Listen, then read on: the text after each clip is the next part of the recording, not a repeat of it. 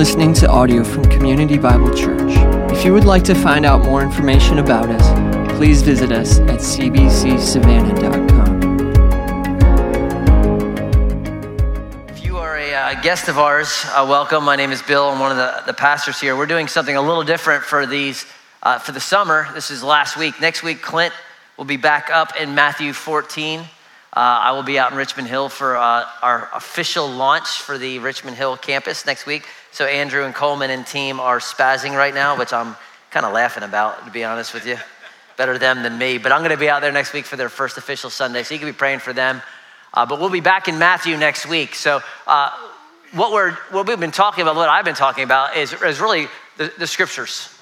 And so last week we looked at why we can trust it, why we know it's true, ultimately because it's sourced in God. And here's what I want us to grasp ultimately from all of this is that we have a God, this is what should, should amaze us, that desires not just to love us, and He does.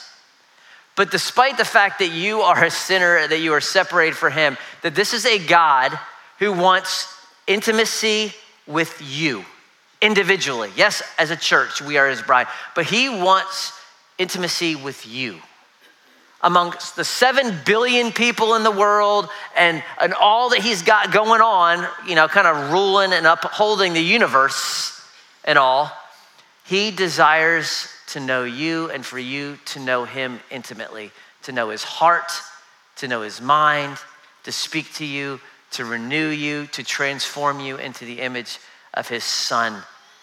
And he does so through primarily through the Word of God, which we've been looking at, which He has given us, which He has preserved for us. Because uh, this is His heart. This is, this is a verse out of Revelation written to a church that's kind of left Jesus on the outside. I know some of you, you grew up in kind of the Romans Road or the you know Campus Crusade. This was a verse that you always kind of like, all right, you need to come to Jesus because He's standing at the door and knocking of your heart, right? You've heard this? That has nothing to do with what this verse is saying, but that's great. This verse is to the church that has left Jesus outside. Can you imagine this morning if the Lord Jesus was, was physically walking the earth again, that he was outside of our door, like, hey, CBC, can I come in? That's the image here. That the church that he's writing has left him outside. And so he says, I, I stand at the door and I'm knocking. If you hear my voice and open the door, I will come in and eat with him and he with me. And the idea is table fellowship, intimacy. But there, there's, there's, there's an outside Jesus here. And that's not what he wants. He wants to be inside, but he's not going to knock the door down. He wants there to be this idea of desire and intimacy and, and welcoming. And, and one of the ways we do that is through, through the word. And whenever we talk about reading the Bible or studying the Bible, the first response in the American church is typically guilt, right? Yeah. I mean, I, don't, I can't tell you how many people come up last week like, yeah, I really need to read the Bible. It, that's the first response, and that's not the response that we're looking for. Because I think we have this image of God. Some of you came in this morning, you didn't do your homework. Raise your hand if you didn't do your homework. Don't raise your hand, I don't wanna know. You didn't do your homework from last week, and there's just a little bit of like, ah, there's a little bit of shame and guilt, right? And you, you have this image that God is standing there like this, waiting it's like when my dogs run away, which is more often than I like to admit. And so when they come back, I'm like, Where did you go? like they understand me. And they just with like shame crawl into the house because they couldn't even catch the deer that they were chasing, right? And, and we have that image that God is standing here. Where have you been, young man? Haven't read my word in a couple weeks. And can I encourage you this morning? That's not the image of God. Would he be disappointed if you don't want to spend time with him? Yeah, because he's standing at the door knocking. But he's not mad, he's not angry, he's welcoming and he's inviting. And I want us to see that. And, and, and I think one of the reasons why sometimes we, we don't read the Bible, besides the fact that it's a spiritual battle, and, and Satan wants to keep you from it because it's one of the weapons of your warfare to fight him. So, of course, he wants you to keep you out of it. But I think another reason is because we don't know how. Let's be honest. I mean, we say, read your Bible, and you tried, and somewhere in between Numbers and Leviticus, you just quit because you're like, I don't get it. And I understand that. And let me encourage you not to start in Numbers and Leviticus, first of all. But I, I think the, a lot of us fail when it comes to studying the Bible, reading the Bible, because we don't have a plan of attack. So, what I want to do today is give us a plan of attack, to give you a strategy at least, to get you a starting place so that you can start seeing fruit in this area of your life. So you can start, remember, we're renewing our mind so that by doing the word, we may know what the will of God is, which is good and acceptable and perfect. That's where we want to go. But it starts with renewing our mind and studying the scripture. And so I want to give us a plan of attack. Uh, and I want to teach it to you and I want to practice it, right? I just came back from a ranch in California called the JH Ranch, and one of their mottos is I heard and I forgot, I see and I remember, I do and I understand. And so I want to do a little bit today, as much as we can with 500 people in the room. Uh, so that you can at least kind of start understanding. I hope you brought a notebook. If you didn't, that's part of your homework that you failed. Big F for you, right? But you can still pay attention, go back, watch online, uh, and, and hopefully you'll pick up some things today. And I, I do want to say this I'm, I'm going to teach in 40 minutes what is a full seminary class, okay? With much better teachers who are much smarter than I am. So uh, it's okay if you just get one or two things out of this. the, play, the point is, let's just not stand still. Let's not, let's not be next week where we were last week. Let's move a little bit, right? So, kind of we're going to teach you a real a three-part method of, st- of, studying your bible. And, and, let me give you some i'm going to give you some prelims up front right? Kind of like some back to school things. Some of us are getting ready to go back to school and we got to go to staples and spend $500 on things right? Uh, that we need for the first day. Let me give you five things you need to start this. That sounds overwhelming but it's not really. And then we'll jump into the procedure and the process of this okay? So five p's. Number one you need a place Here's what I mean by that you need a common place that's just like your place to meet with God. That doesn't mean it's the only place you can talk to God, but you need a place that you can get quiet, that you can get alone, that's set apart in a way that's like, okay, this is the place where I read. Maybe it's a comfy chair in the living room, the coffee table, your office. Maybe it's outside on the porch swing. Maybe it's at the beach. I don't know. But you need a place that's kind of set apart for you that this is where me and God meet daily. That can be helpful right? Some of you stop at the same Starbucks and get the same overpriced, over roasted drink every day, right?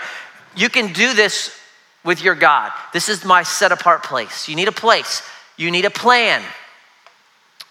Okay, what I mean by that is we don't need the Holy Spirit flip here, where we're just like, what am I gonna read today? Jeremiah, woohoo, right? And then tomorrow, whoo, Haggai, right? And there's nothing wrong. Maybe God can use that, yes. But it's better for you to have a plan. Say, I'm gonna read a proverb a day. I'm gonna read a psalm a day and a gospel chapter a day. Typically, when we talk about studying the Bible, the fancy word pericope or paragraph is the basic unit of study because a paragraph is the whole the whole idea of a paragraph there's a bunch of sentences that talk about one main idea so maybe studying just a paragraph would be maybe it's just a verse i don't know but come up with a plan and then stick to the plan right? Stick to the plan. Chapter a day, whatever it is. Next P is you need a purpose. You need the purpose. The purpose is not check the spiritual box. You know, a chapter a day keeps the devil away. You know, uh, I'm good to go. I brushed my teeth. I read my Bible. I'm a good person. Look how good I am. I read my Bible. You didn't. That's not the purpose. Why do we have the scripture? To know God. And ultimately, it's not about just getting smarter, although that's part of it grow in the grace and knowledge of the Lord Jesus Christ. Yes, there's a knowledge piece, but ultimately, what we want to do is we want to come to the Word because it's living and active and sharper than any two edged sword, because we want to be sanctified in truth. Your Word is truth. This is the way to know God, to know His heart, right? That's the purpose, that you would know your God. He wants to know with you, know you. Next P is pray. Is pray.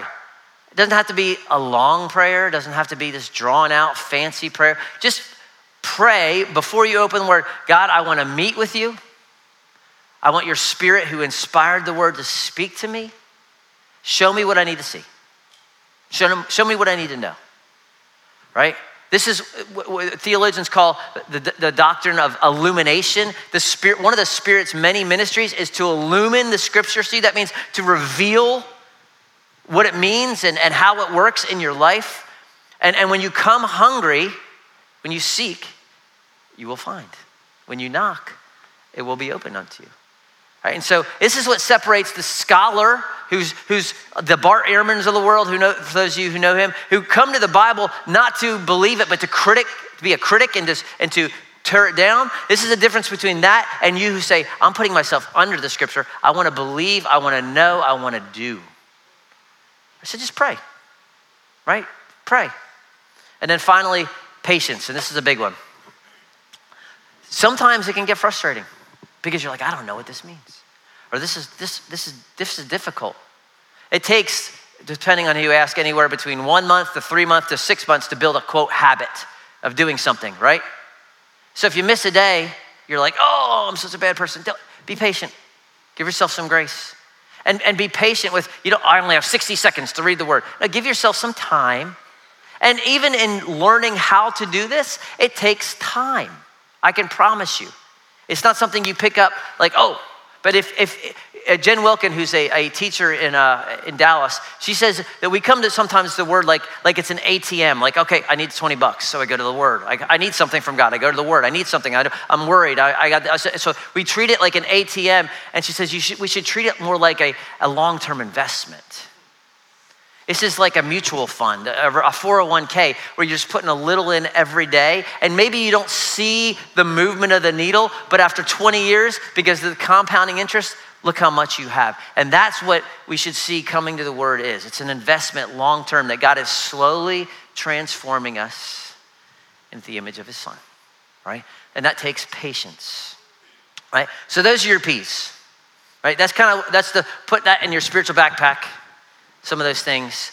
Uh, and let's talk about this process. Let me also highlight this. When it comes to studying the Bible, which is a little bit different than reading, and I'm a big fan of all of this, when, when you study the Bible, it's probably more helpful to use a more literal translation, a more word for word translation.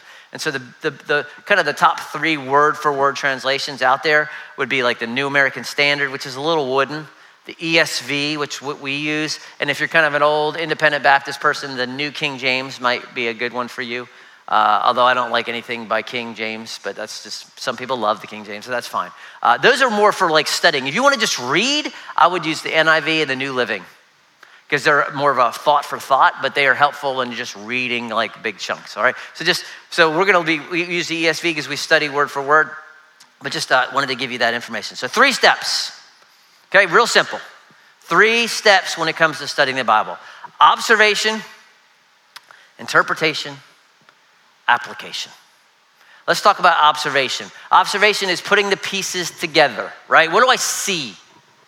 right? Some of you get frustrated when you come because, you don't know what to look for. There's this great quote out of one of uh, Sherlock Holmes' book where he's talking to Watson. It's right when they first meet, and he, he deduces all these things about Watson. And Watson's like, I don't know how you know all this stuff.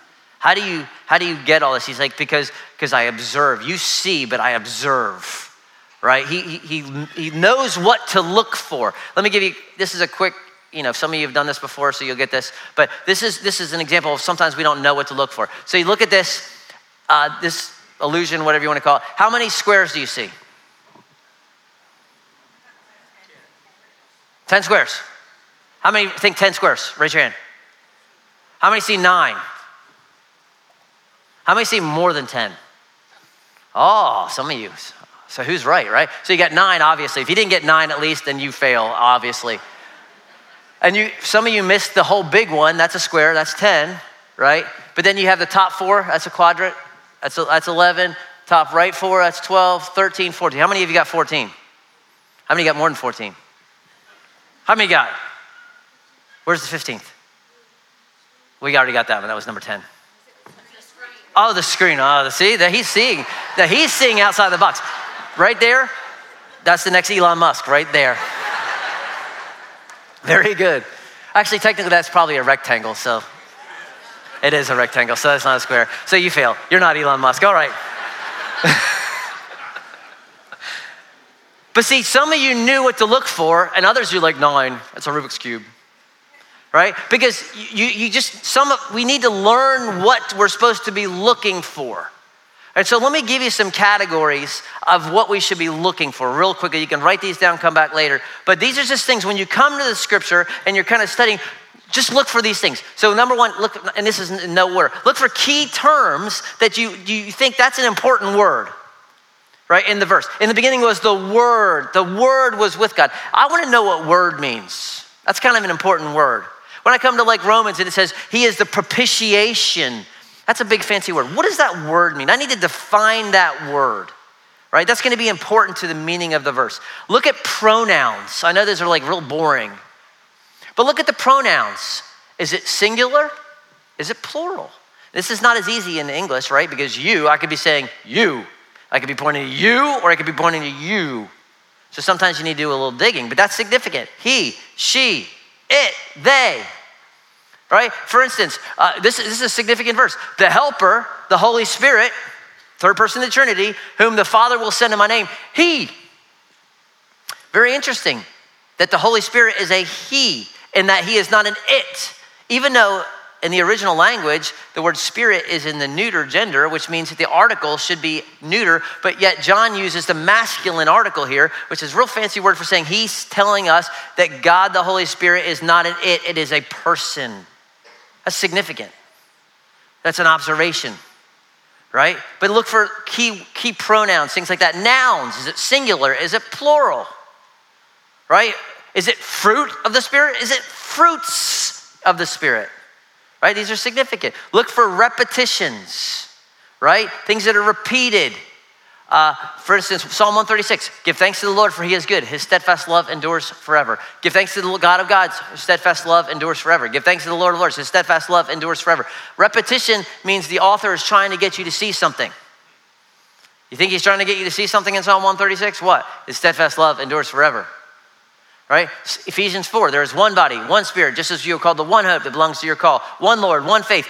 What's the repetition? One. You think there's significance there? Okay, it's an observation that you want to see. Words that modify other words. These are called adjectives, adverbs, right? Again, this is very grammar, and some of you are like, eh. But adjectives are where the life is. He was greatly afraid. When Ehud stabs King Eglon in the gut, it smelled horribly, right? These are, these are the words that are trying to draw you into the text, right? And, and so Zacchaeus was small, Goliath was tall, and these are important to you understanding what is going on. So pay attention to the adjectives, to the atmosphere of the text. What was it like when Jesus is flipping the tables in the tabernacle, in the temple? Or when he's praying, sweating drops of blood in the Garden of Gethsemane? What's it like for old Jonah in the middle of the fish? Is there fear? Is there joy? Is there anger? Right? Pay attention to those things. To the verbs. This is where the action of the verse is. The verbs, right? Is it a present tense? Is it a past tense? Is it a future tense? It is an active voice and means that you are doing the action or someone else is doing the action. Is it passive? You are on the receiving end of the action. These are all things that you just want to pay attention to and observe. He who believes in me has present tense eternal life. Is that significant that I can have something that's eternal right now? That I was sealed, past tense, with the Holy Spirit. What's the implication there? It means, can I lose my salvation? Right? Look for things that are alike and they're not alike. Things like similes, figures of speech. This is again, figures of speech, metaphors, similes. A simile uses the what, what word does a simile always use in the English? Like or as, right? Right? So, as the deer pants for water, so my soul longs for thee. Um, First Peter, like newborn babes, long for the pure milk of the word, right? Keep your eyes out for those kind of words. I am the vine, that's a metaphor. He's not a literal vine, but I am the vine, you are the branches, right? Define what the figure of speech is and figure it out. Look for temporal markers. Then, after this, before they, that, that helps you understand the text. Prepositional phrases, fun with prepositional phrases. Who doesn't love a good prepositional phrase, right? but they're significant. Our Father who art in heaven. Is that significant? Right? There's a significant pronoun up front too. Our Father. It's ours. Right? These, these are important observations. Look for a contrast. Like we've looked at a big one in Romans 12. Do not be conformed to this world, but be transformed. It's a change of direction. There's a, there's a distinction he's saying. But you, Timothy, be sober in all things. Not like them, be sober in all things. It's a contrast. Look for a condition. Like, if this, then that. Right? You, however, not in the flesh, if in fact the Spirit of God dwells in you. Right? That's a big one. Right? Second Thessalonians 3:10. If anyone is not willing to work, then don't give him any food. Right? That's a conditional statement. You're looking for things like that.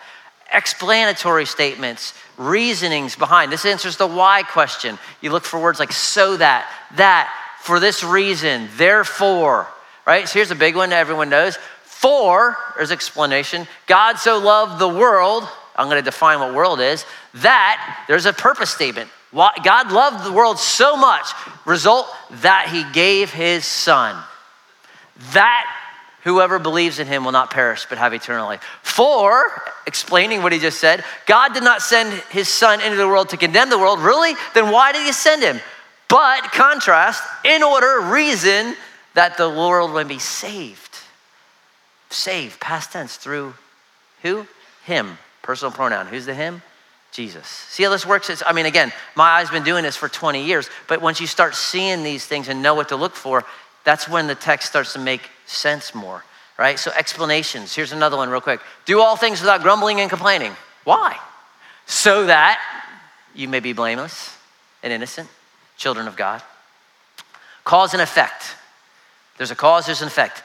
Beatitudes, perfect example. Blessed are the fill in the blank, for they shall be fill in the blank, right? There's a cause, there's an effect, right? Here's another one here's a cause and effect, perfect cause and effect. Don't be deceived, God's not mocked. What a man sows, there's the cause, that will he reap. There's the effect. Sow to the flesh, reap the flesh. Sow to the spirit, reap from the spirit. All right? Look for these things, okay? That's, I know that's fast. I hope you wrote some of them down, but that's what you're looking for. All right? Uh, that's what we want to do. Who wants to practice? Okay, great, all of you. Good. We're going to practice. I just want to show you again how this works because remember, I do, I understand. I see and I remember. I do and I understand. We bought this whiteboard just for today. Look at this. All right, can we see that? Okay, good. Okay, my first assignment in seminary was this verse. Very first assignment. Walked in, Prof. Hendricks' class. He taught us observation. He said, All right, I want 25 observations on Acts 1 8 by next class. So we all went home excited. Took three, four, five hours to do this. Came in the next class. He said, All right, who got their 25? We're all proud. Woo, we got our 25. We're sitting like you guys right now, except we're paying for it okay? And, uh, and he's like, all right, I want 25 more by the next class. And we're like, ooh, there's not even 50 words in this verse. How are we going to do it? And we just sat there for hours and hours and we did it. But he was teaching us uh, the, the skill of observation. So let's, let's, let's just real, real quick walk through. I mean, I'm just going to walk through kind of what I see real quick without, I didn't do this beforehand. I didn't like write a bunch of notes down. In fact, when I don't write notes down this, I usually get in trouble, but I'm going to try to stay off the trouble list today. But so what do we see right up front? What's that? It's a contrast, right? It's a contrast from the, whatever he said previously. What he said previously is Peter asked, Hey, is this the time when you're going to restore the kingdom? And Jesus says, it's not, it's not for you to know the times of the kingdom, but you will receive power. So Jesus says, You don't need to know that, but here's what you do need to know. So we got a contrast. You, is this singular plural, do you think? It's plural. He's talking to the disciples, probably by way of application, us too. You will. What tense is that? Future tense, right? Some of you are like, I don't know, future, past, whatever, right? That's significant. That means it's not now, but it's what? It's in the future. For them, anyway, at the time. Receive power. This is a word I'm probably going to define. It's actually the Greek word dunamis. We get our English word dynamite. Doesn't mean we have spiritual dynamite, but it is the word we get. I want to know how do I get power? That's a question I'm going to ask in the text. And then I got when. There's a temporal marker. So I got maybe a cause and effect here, don't I? I actually do. When what? The Holy Spirit who is he is holy. That's an observation, right? It's there's an article there. It's the Holy Spirit. It's not just Holy Spirit. So it's very specific. Has come, right? That's not a, a, a in the Greek. That's a different tense than we usually use in English. It's not future. But here's here's your cause and effect. Power with the Spirit. Is that is that something that's applicable to your life? That when the Spirit comes, there's power. I want to know more about that. That's where I'm going to dig. right? And then we have another cause and effect. Here's a connecting word, and those are big words. We don't pay much attention to them, but that's big. And again, you, future tense, you will be present tense, in English anyway. What? Witnesses. What is a witness? And who's witness? There's a pronoun, my. Who's the my here? Jesus. Jesus is witnesses, right? There's a cause and effect. When the Spirit comes on you, what's gonna happen? You're gonna be a witness. You're gonna testify to something. And now we have fun with prepositional phrases. Where? In Jerusalem. If you know anything about Acts 1, where are they in Acts 1? Anybody know? They're in Jerusalem, right? That's where they are right now. So he says, when the Spirit comes on you, and they don't know when that's going to happen, it's actually going to happen about 10 days later, uh, they're going to be witnesses first here.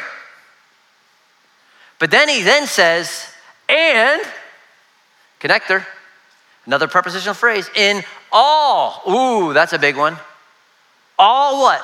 Judea and Samaria. What do we know about the Jews in Samaria? They don't like them. All right? It's like Texas and California. They do not like each other. All right? Texans don't go to California. Apparently, Californians go to Texas, but not vice versa. All right? But they don't get along. But Jesus says, hey, when the Spirit comes, you're going to be my witness in Jerusalem. They're like, yes, that's my hometown. And then he says, also in Judea and all Samaria. Ooh, don't like that. And then where else? And another prepositional phrase to what? The end of the earth. And you do a little bit more digging and you find out this is actually the outline of the book of Acts. First, first part of the book takes place in Jerusalem, second part takes place in Judea, and then where's the rest of it? End of the earth. Paul going all the way to Rome, which for them was the end of the earth in those days. But see, that's just a three and a half minute version of just looking at basic. I know grammar is not exciting for you, but just looking at the details of the text. And then once you got the details of the text, that's observation, and you got to train your eye to see. Then you go to the second step, which is what does it mean? Interpretation. Okay? This is where you're asking, what does it mean? And there's all sorts of things. This is where it's challenging. And this is where, if you're in a seminary class, they take about three weeks on observation and they take about 10 weeks on interpretation because interpretation is hard. And there's many reasons why interpretation is hard. There's all sorts of barriers. There's cultural barriers, right? We don't live 2,000 years ago. So they have different clothing, and there's, there's just all sorts of different culture uh, and customs. So why does he say, gird up the loins of your mind? I have no idea. Because I don't wear, I wear khakis. I don't wear uh, a robe. And so there's a, there's, a, there's a cultural barrier there. There's legal barriers. Why does Boaz take off his Nike and hand it to the guy and go one footed? I don't know. That's a cultural thing, right? You have different customs. John is leaning on Jesus' chest. That's weird. Let's be honest. Why is he doing that? Right? There's domestic differences. Why is salt so significant for them? I thought salt was bad. Keep my sodium down. Jesus says, You're salt. That's good. What's the deal there? We looked at that. There's military differences. Like when you got the armor of God, why is the shield and a sword and a helmet? What is all the significance there? All sorts of cultural differences. There's literary barriers. Right? You got all sorts of different, the Bible is written in different genres poetry, apocalyptic, prophetic, epistle, narrative, parable, which is a subset of, and, and you don't read them the same. You don't read, okay, you get a letter from the IRS. How do you read that? Do you read it the same as you do as the Duncan Hines box? No. It's different. Right? It's a different, or a text from your wife. You read them appropriately. And that's there's a there's a challenge when it comes to poetry. You got to read it a certain way and understand it a certain way. There's all sorts of figurative language versus prophetic versus narrative versus epistle, and this is this makes it challenging sometimes to interpret. There's grammatical differences. Right? Why is James so focused on good works and Paul seems to say good works is useless? In Romans, why, are they contradicting each other? What's going on there? Why is leaven in this chapter good and leaven in this chapter is bad? And so there's all sorts of grammatical things. And so here, here's the, the, the high level, if you want to interpret well, ask this one question What did it mean to the original audience.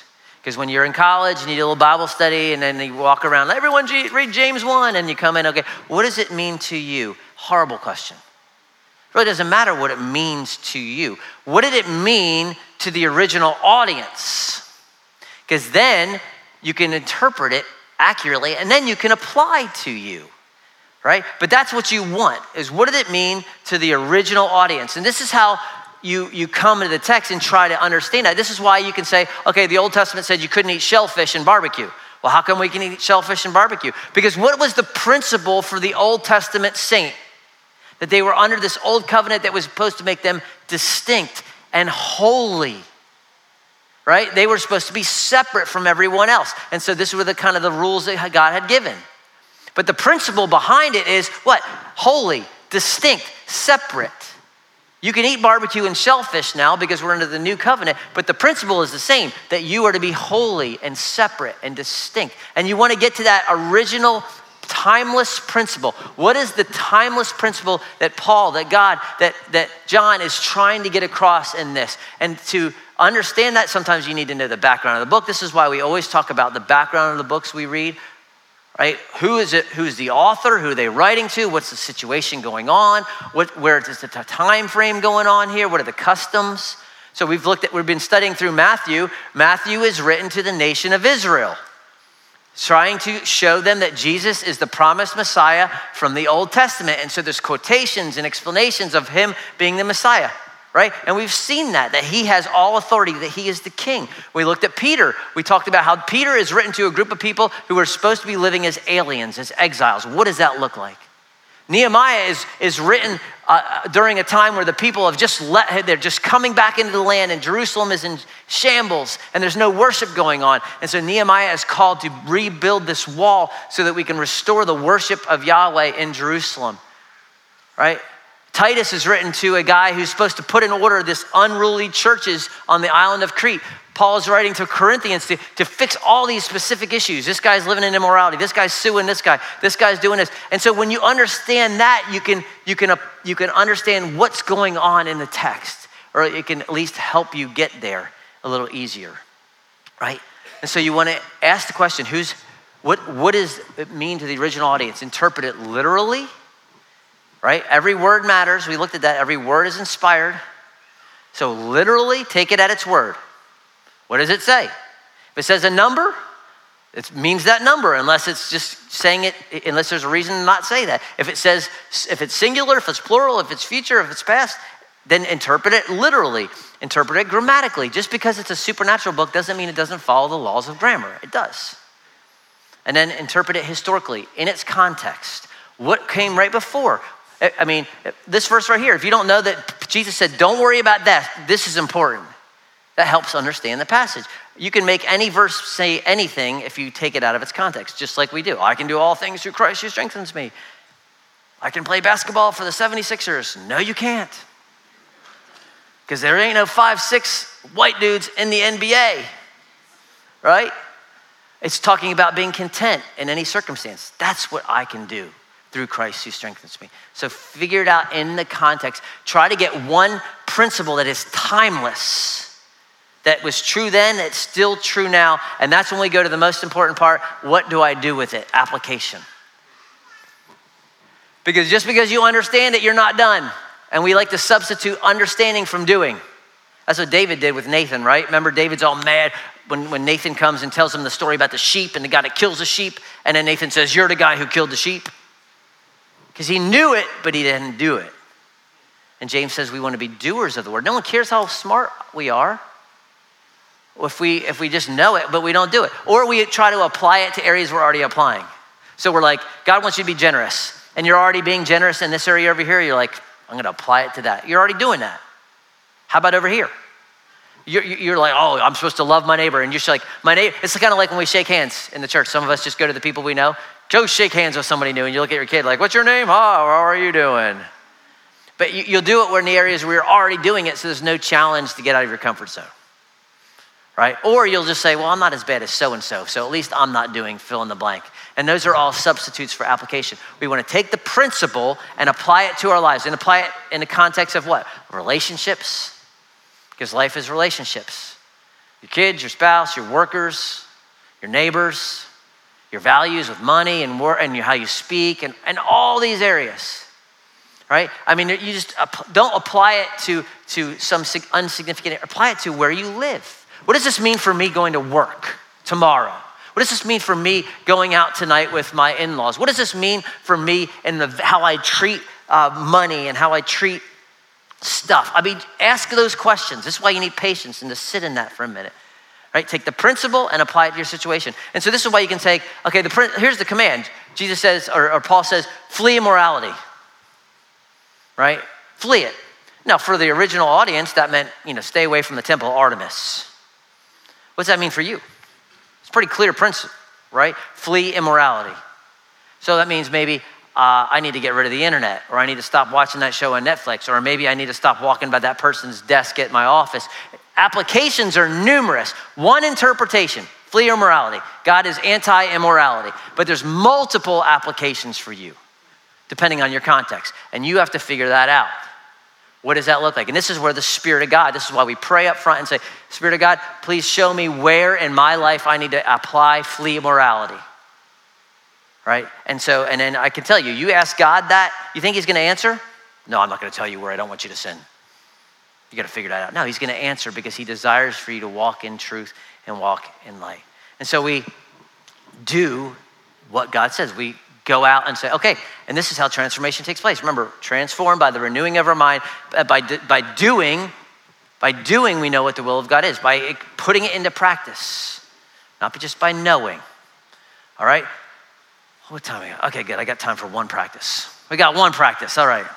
Let's use, I didn't know how much time this was going to take, so I didn't write anything ahead of time, but I'm going to do it. All right, so we got, uh, Let's use our verse that we looked at a few weeks ago. Okay, so we got uh, all scripture. My handwriting is awful, but that's fine. Is breathed out by God. We'll stop right there for now. All right, what kind of let's just let's do the whole the whole deal. Uh, observation, interpretation, application, just so we can do and understand. All right, so what do we see right up front? What do we see right here? All. That's a pretty big all, isn't it?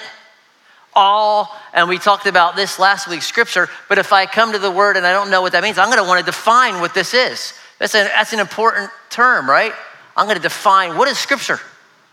What does that entail?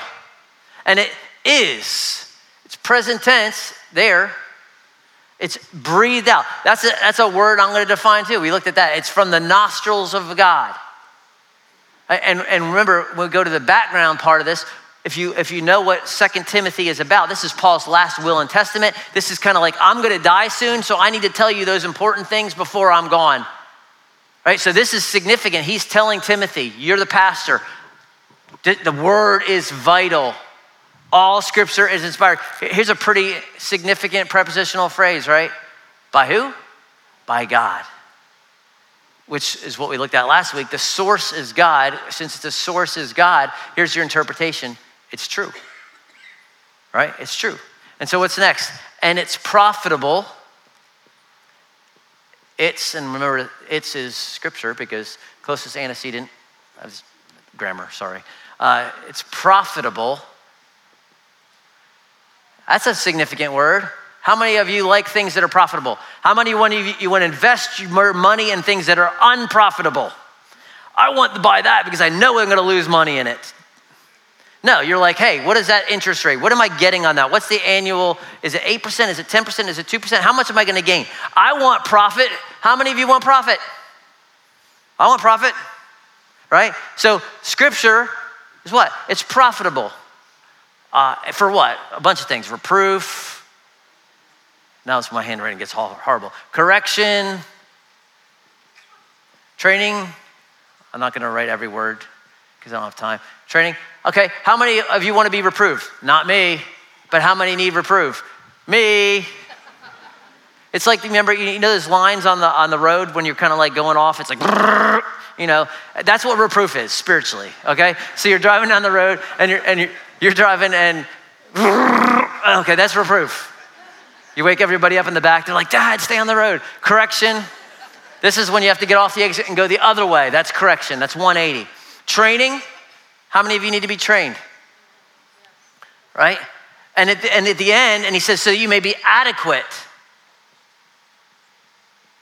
Right?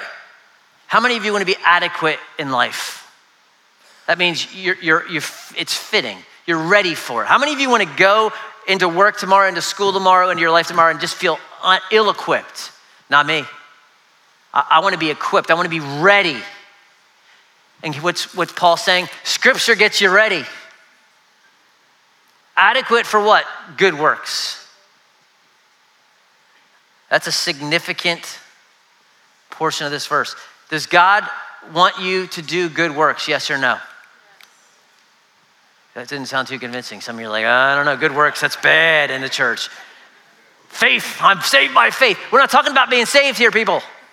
Does God want his church to perform good works? Absolutely. What is good works? That's what you got to ask for yourself. See, that's where application is. What does good works look like? Good works means uh, working hard tomorrow at my office. Good works means telling the truth to my parents when I don't want to. Good works means keep it under 60 on Truman, please. Don't break the law. Good works means I wanted to say that about him, but I kept my mouth shut because it wasn't helpful. That's good works.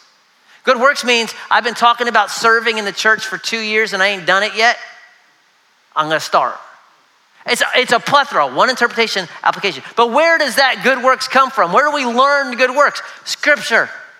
And then my next step on application is this well, if the scripture is sourced in God who wants to know me and renew me, and it's good for me, it makes profitable, and even it gets sometimes, and 180 sometimes, but it trains me for this. And since this is what God wants, what do I need? Scripture. So my application is going to be what? Tomorrow morning, I'm going to get a place and a plan, and I'm going to pray. I'm going to have patience, and I'm going to let God speak to my heart and teach me what He wants me to know. And that, boys and girls, is what we want to be. In the end, what is this all about? I stand at the door and knock of your life. And if you will open the door, I will come in and I will dine with you and you with me. My favorite, one of my favorite passages in the Gospel of John is after Jesus is resurrected and he showed up a couple times. The disciples are out fishing and Peter's in the boat fishing and they see Jesus on the shore and Peter doesn't even wait. He just jumps in the water after they catch all these fish. And, and Jesus says, Children, come have breakfast with me. And this is before Peter's been restored. We haven't talked, Peter's seen Jesus a couple times, but haven't talked about that night yet. And this is when Jesus is going to talk about that night with Peter. And, but yet he wants him to eat and have fish with him and sit by this fire because that's the heart of the Savior is even though you denied me three times, even to a 12 year old girl, I want to eat with you, Peter. Do you love me? Do you love me? Do you love me? And some of you, the Lord Jesus is saying today, can we just have a bowl of Lucky Charms together and you open the Word? I hadn't seen you in a while and miss you. And so that's the encouragement. Why? Because of this. So you don't have to fear. If you're like, I, I still don't get it, the one book you should buy then Living by the Book by Howard Hendricks. Living by the Book by Howard Hendricks, who taught hermeneutics, Bible study methods for 40 plus years at Dallas Theological Seminary. It's one of the easiest reads and one of the best reads and has homework and everything else in it. And it'll, it'll be a, it would be worth your $7.99 on Amazon to get through that book together. Maybe do it with your community group, maybe do it with your, your Thursday morning Bible study at the Starbucks. It'd be worth your time. All right? All right, I've gone long enough. Class is dismissed now. Let me pray. Let you stand. And then next week we'll be back into Normalville with uh, teaching the word. So, Father, I pray, if nothing else, that your people would be feeding on the word themselves that they would not be dependent on me or others, but they would walk by the Spirit and feed on that which the Spirit inspired for us to know you, the one true God and Jesus whom you sent. That you would take every single person in this room. What would, what would it do to our lives, Lord, if, if all 500 of us in this room just spent 15, 20 minutes a day at your feet? Just like Mary, uh, sitting at the feet, listening to the Master. I pray that that would be true of us. Uh, I know we are busy, but and the enemy will try to distract us and keep us from you. But I pray that we would see through his tactics and uh, feed ourselves with the bread of life. For man shall not live by bread alone, but every word that proceeds out of the mouth of God. Pray it for Christ's name and his sake.